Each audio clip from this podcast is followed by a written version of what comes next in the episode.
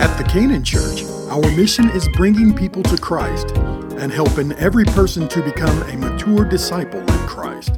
Canaan Christian Church, where people dare to dream.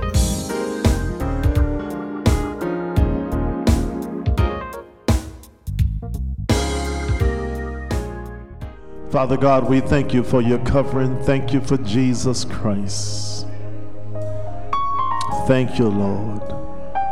Your word says, Herein is love, not that we first loved him, but that he first loved us and gave his son to be the propitiation of our sins, to be the covering for our sins. Jesus, how we love you. Jesus, how we magnify you. Jesus, how, mm, how we bless your name. Speak to us now, God, through your word. Thank you in advance for what you're about to say to us. God, you get the glory. Let fresh anointing remain upon our lives. And then, God, ask as always that you let the words of my mouth and the meditation of my heart be acceptable in thy sight. Mm. O Lord, my strength and my redeemer. Amen. Come on, let's give God some praise again.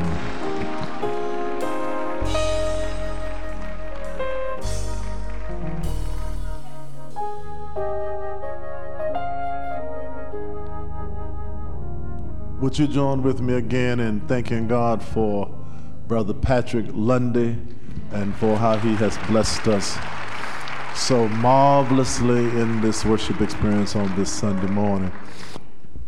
Beloved, if you'll turn with me to Colossians chapter 3, verses 20 and 21. Colossians chapter 3, verse 20 and 21. The Word of God reads like this Children, obey your parents in all things, for this is well pleasing to the Lord.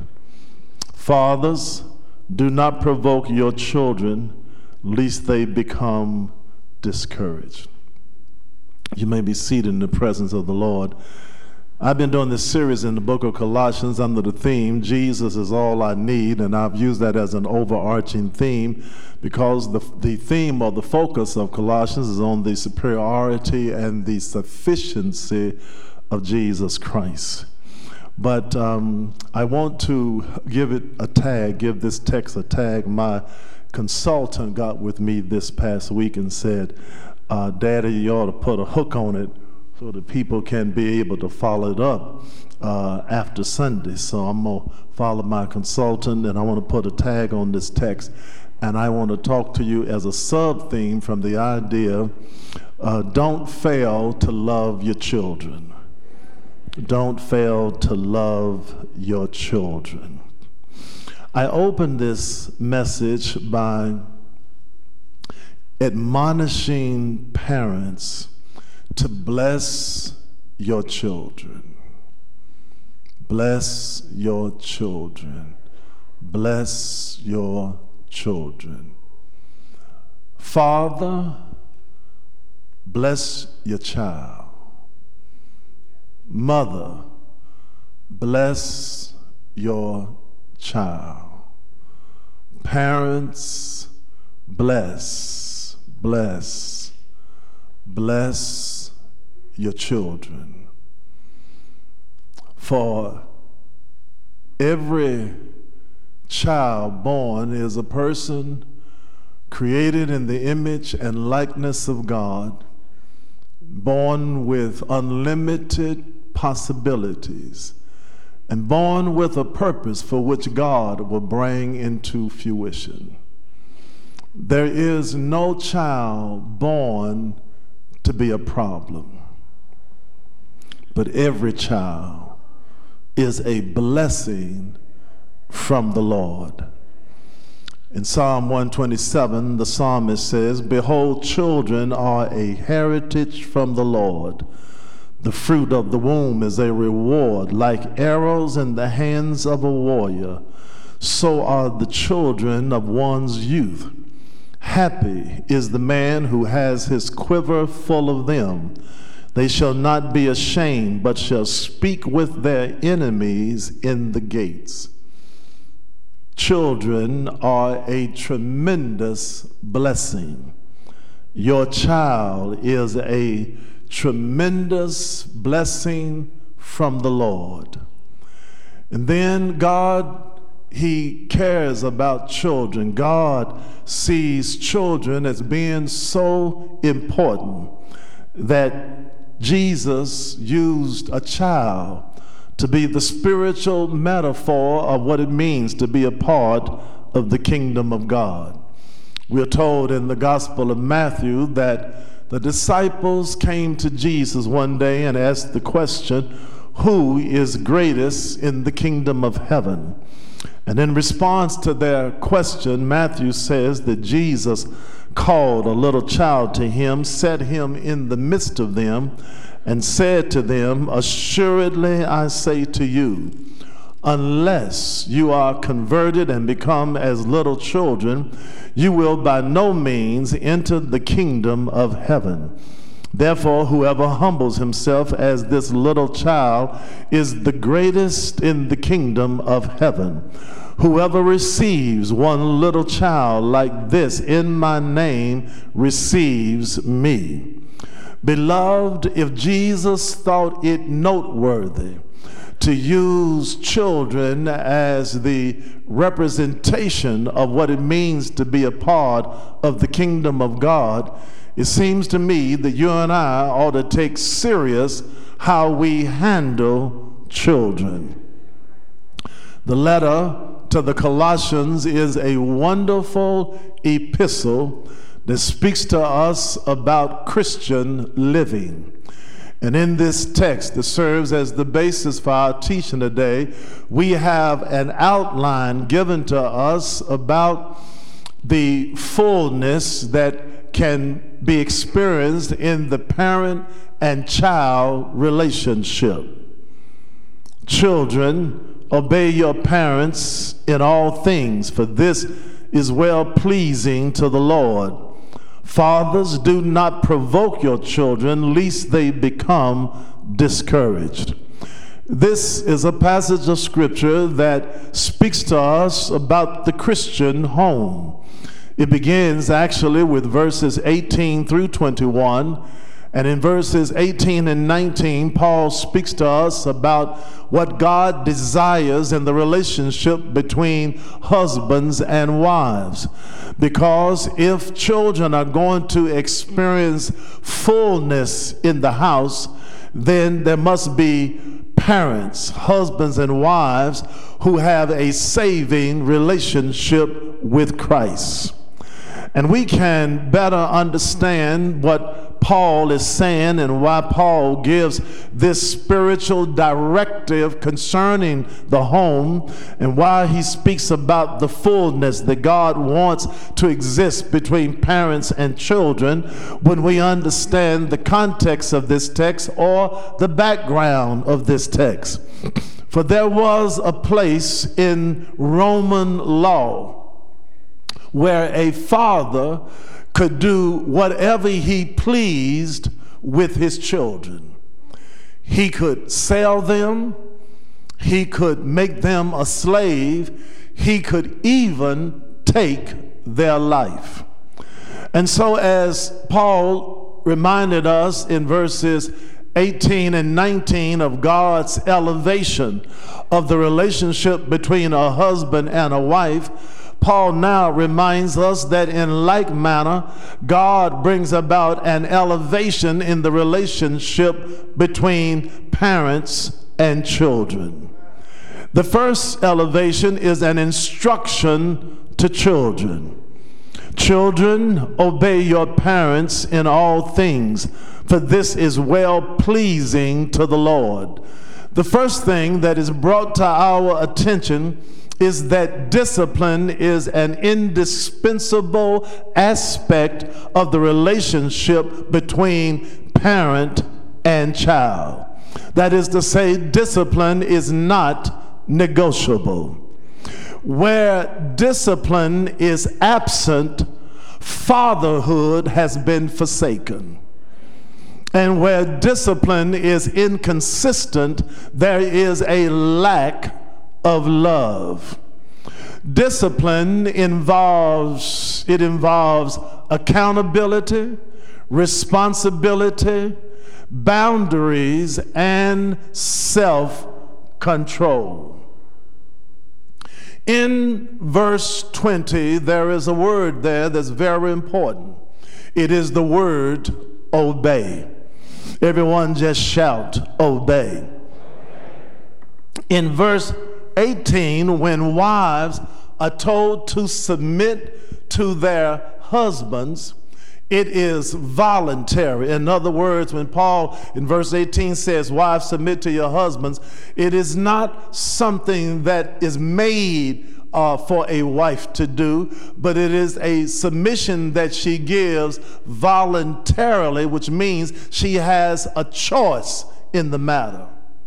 But in verse 20, when Paul says to children, obey your parents, it is a command that is absolute. That means that there is no choice in it. As a matter of fact, that word obey is really made up of two words. It's made up of the word listen and under. So we could read this literally as Paul is saying when he says obey, he is saying to listen under your parents.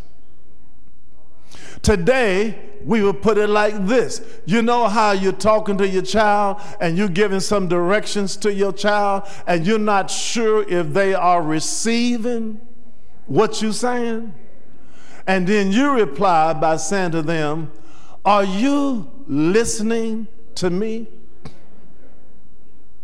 Or you might say, Did you hear what I said? Obedience is predicated on listening.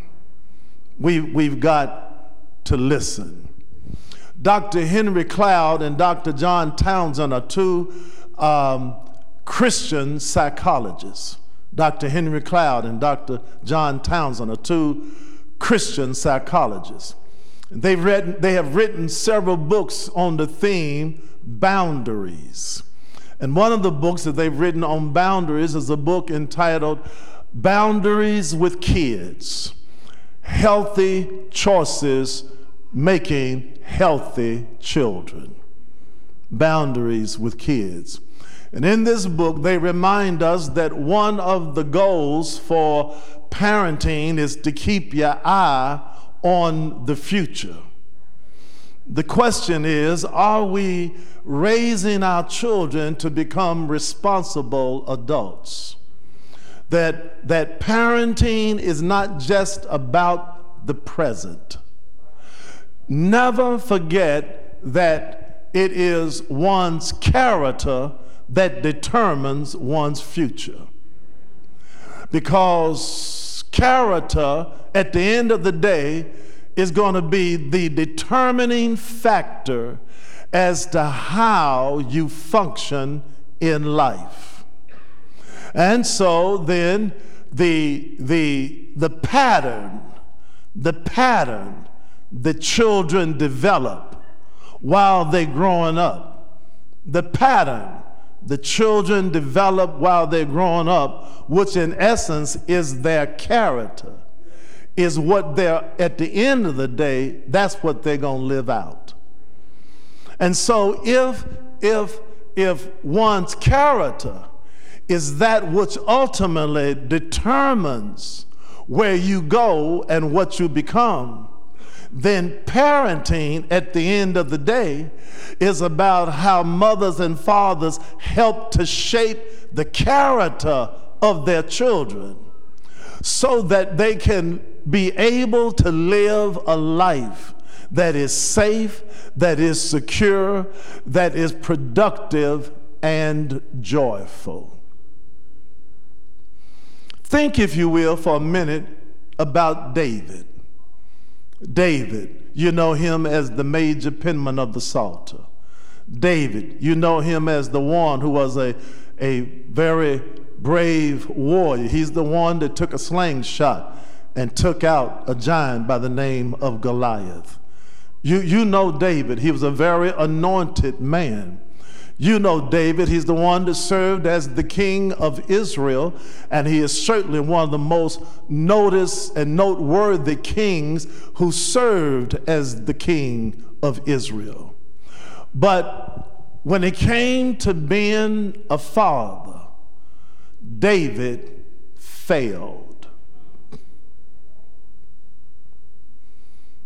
He was a major psalmist He's got more Psalms in the Psalter than any other person. He was a very brave warrior. He was an outstanding king in many regards as the king of Israel, but he failed as a father. You remember David had a son by the name of Absalom he had a son by the name of Ammon, and he had a daughter by the name of Tamar. And his son Ammon began to look at his sister Tamar with the wrong look. He started looking at his own sibling, his own sister, with an eye of lust and an eye of desire. And eventually, Ammon let his lust and his desire for his own sister to cause him to cross the line, and Ammon raped his sister Tamar. When he raped his sister Tamar, uh, Absalom, the other son, became aware of it, and he was waiting on David to do something about it. He was saying, Surely, Daddy is going to chastise Ammon. He's going to bring him into a place of accountability. Certainly, he's not going to let this act go by unnoticed and not being dealt with. But David didn't bring Ammon into accountability. David did not chastise Ammon. David did not hold Ammon accountable for what he did. So then Absalom's heart becomes bitter. It becomes bitter. He's filled with anger because he is so frustrated that his own brother would rape their sister and then nothing is done about it. He's upset with his father David because David is not carrying out the responsibilities that he should have exercised as a father. So then, I'm, then so Absalom says, Well, if daddy won't deal with it, I'll deal with it myself. I'll take matters into my own hands. But as a son, he was not mature enough to deal with it in a constructive manner.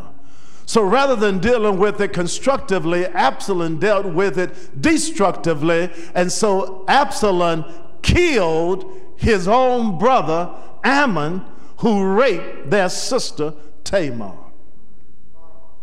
Come on, open your eyes and get this picture. In David's house, he's king of Israel, but his house is tore up. He's the king of Israel, but his house is messy. He's the king of Israel, but his children are out of control. One son rapes the sister Tamar. The other son, Absalom, kills his own brother Ammon because daddy didn't deal with it. All this happened in David's house because he was so busy playing king that he didn't have time to handle his fatherly responsibilities. There was no discipline in the house. And then it gets a little worse because Absalom became so frustrated with David and his heart is filled with so much anger and malice that now he decides that he can no longer submit and father his fo- follow his father's leadership so he decides he's going to lead a coup to undermine the leadership of his daddy, David. Absalom goes and sits at the gate of the city, and his people are going in and out of the city. Absalom sits there and says, Listen, says, if I were the king, I'd be more responsible for you than my father. David, he ain't got time for you. He's so caught up in the title king that he's busy parading in his position, but he's really not providing the kind of leadership that you need. If I were your king, I could do a much better job than my daddy. Absalom goes to the soldiers of Israel, and he's able to get a host of the soldiers of Israel to now turn against David and now become a part of his team, his army, wherein they're going to try to overthrow David and take siege of the city of Jerusalem. So now you got a major war. And the war is Absalom and the soldiers who came alongside of him. Now they're going to war against David and the rest of the army of Israel.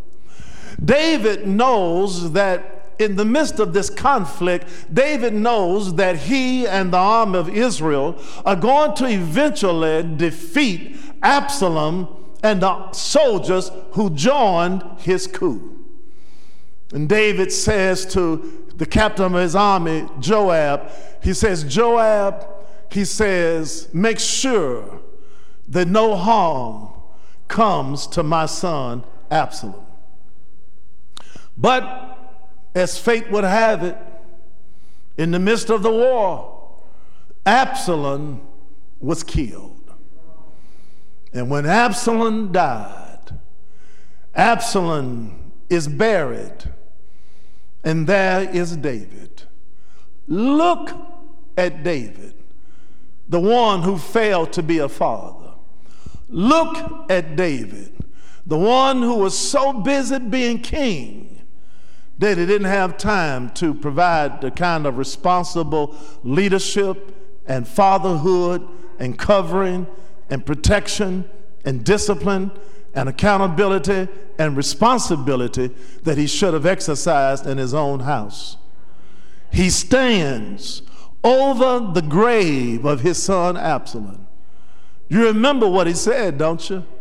David cried and said, Absalom, Absalom would to God that I had died in your place. But this morning, I'm asking you to stand at that grave a little longer.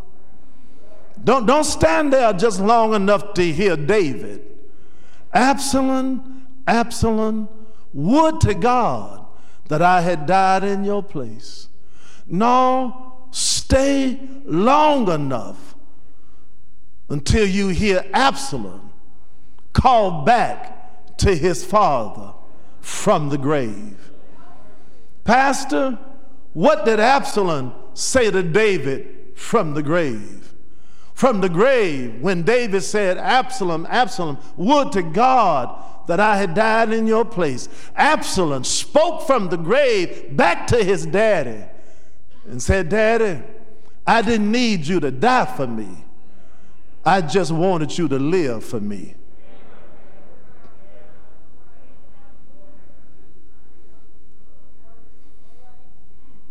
And so Paul then says in verse 21 Fathers, do not provoke your children, lest they become discouraged. Father, don't beat your child down. Father, don't fill your children's lives with, lang- with negative language. Fathers, don't use harmful words that become your description and your definition of your child.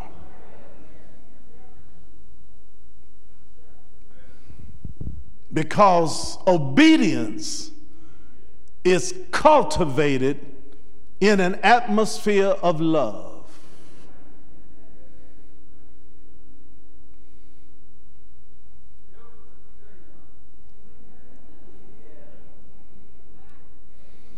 Be careful, Daddy. Be careful, Father, that you don't say things to your children that you don't handle your children, your child in a way where you break their spirit.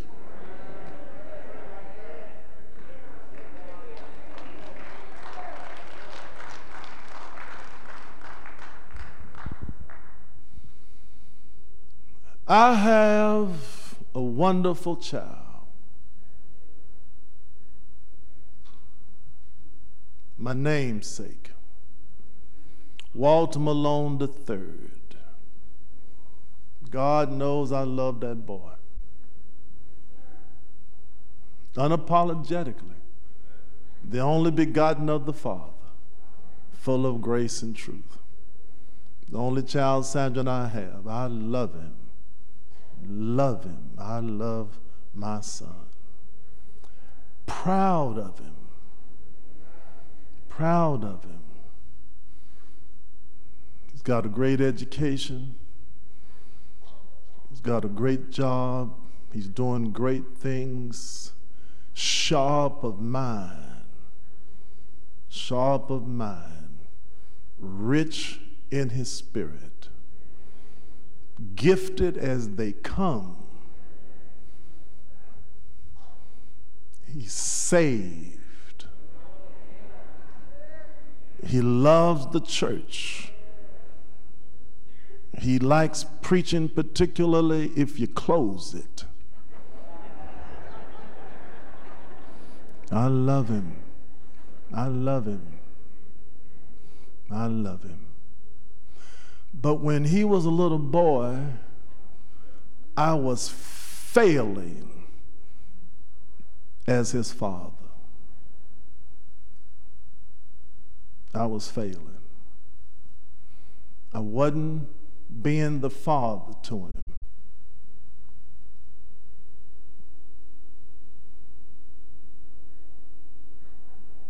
That I needed to be. because I wasn't there. I wasn't there.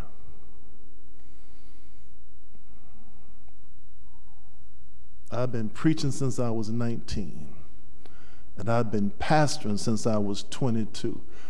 From the age of 22 up to now, I've never done anything but preach this gospel. I have literally lived by the gospel that I preach. So, at the age of 28, I had started the Canaan Church. Walter was born February the 26th, 1984. We started Canaan in March of 83. He was born the Sunday that we marched into our first facility. That, that, that Saturday evening sometime, Sandra said, My water broke. I said, Well, what water are you talking about? she said, No, I can't say what she said, but she told me to get her to the hospital. and that Sunday morning, he came into the world. I left the hospital, went home, took a shower, went over to Magazine Street Seven day Adventist Church, and then led the church in the motorcade over to our first facility. At that time in my life, I averaged about 20 revivals, Patrick, a year. Now, there's only 52 weeks in the year when I was doing revivals, there was no like two day revival, three day revival. It was Monday through Friday. So if I'm doing 20 revivals a year, half the year I was gone. I was gone. I wasn't there like I needed to be. I was failing. My wife was there. She made all the special events in his life and so forth. But I was gone. I was on the road preaching. I was not trying to fail. It was not my intention to fail. I'm trying to take care of my house. I'm trying to provide for my family. But the issue became balance. And I noticed one time when I came home, I could sense a negativity with him. I could sense a disconnect. And I wanted to get upset with him. What's your problem, boy? I'm your dad. I'm out here preaching and I'm trying to take care of you and your mother and our house. What's your problem? God set me down. And God told me, the problem ain't your son, the problem is you. You out preaching everywhere, but I'm Jehovah Jireh.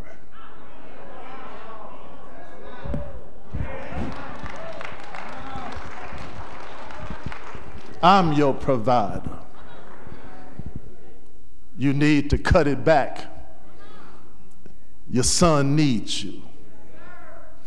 So I determined right then that I was going to do special things to recover, restore,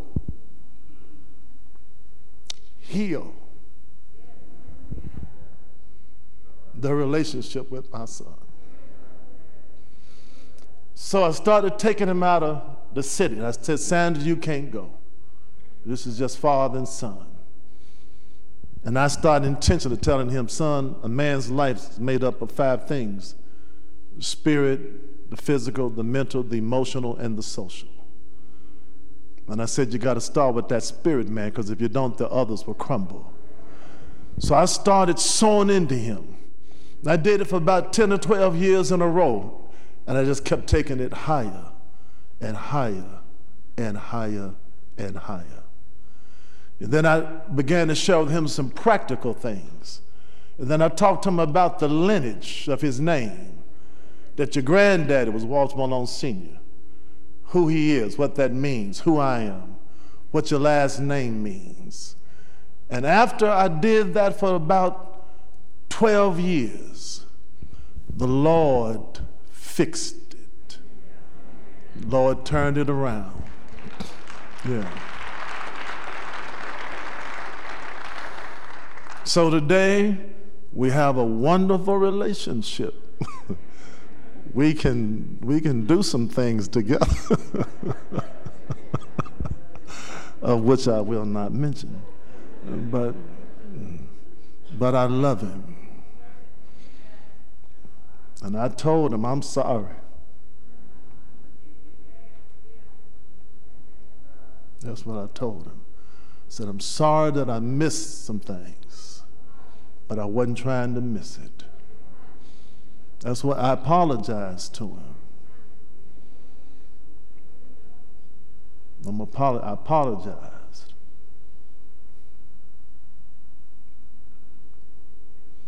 And in some sense, even saying it this morning, being transparent to you, is a public apology to him. I wonder if there are any fathers here who need to go find your children and tell them, I'm sorry. I let you down on some things. Because I want you to know if you humble yourself, God can heal broken hearts.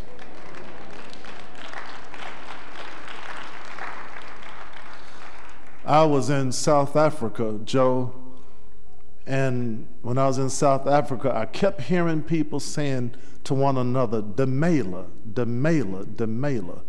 So after a while, I got inquisitive. I said to them, Could y'all tell me, what do you mean when you say Demela. They said the word Demela means in South African language, I believe in you. I have confidence in you. And I said, Well, when do y'all say this primarily? They said, We say it to our children every morning before they leave the house. When our children walk out of the house, we say to them, Demela. I said, You mean to, to, tell me that every time your child leaves the house, you send them out by saying to them, I believe in you, I have confidence in you.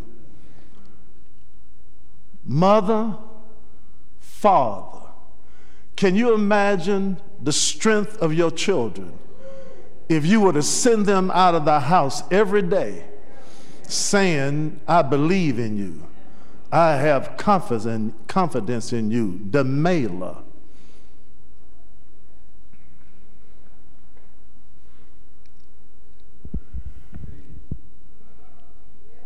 I'm going to wrap this up. Mother, Father, bless your children. Bless your child because your child is a blessing given to you by God. And you, there, there may be some person here today, a young person, could be an adult, who said, But, Pastor, I never knew my father. Yeah, you, your, your son knows you, and even when you failed for a minute, God allowed you to recover but I never, Pastor, I don't know my daddy to this day. He was never there.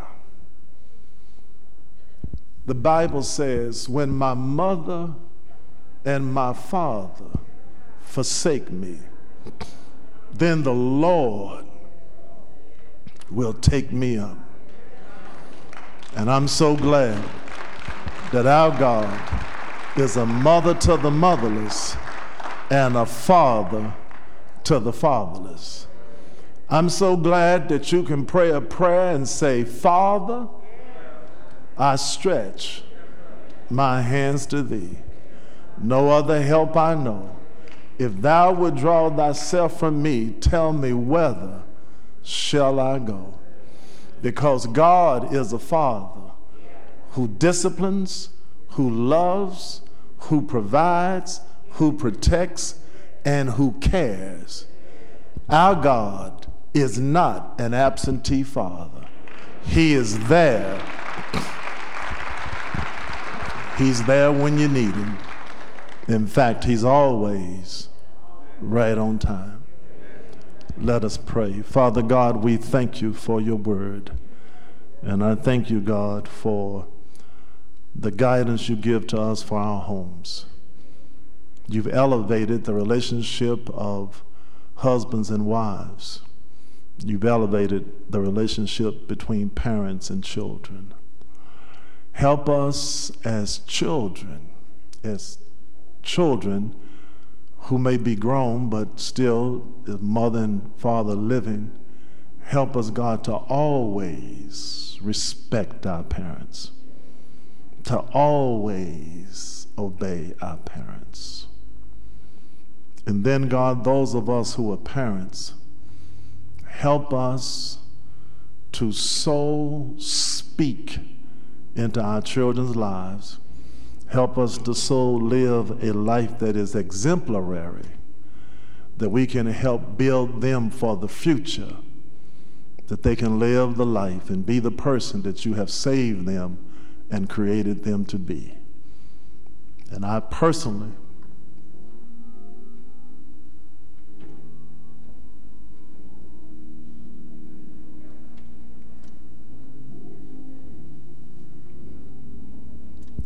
Thank you for what you did for me.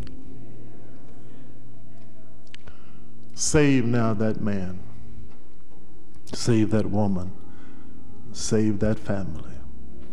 In Jesus' name, amen.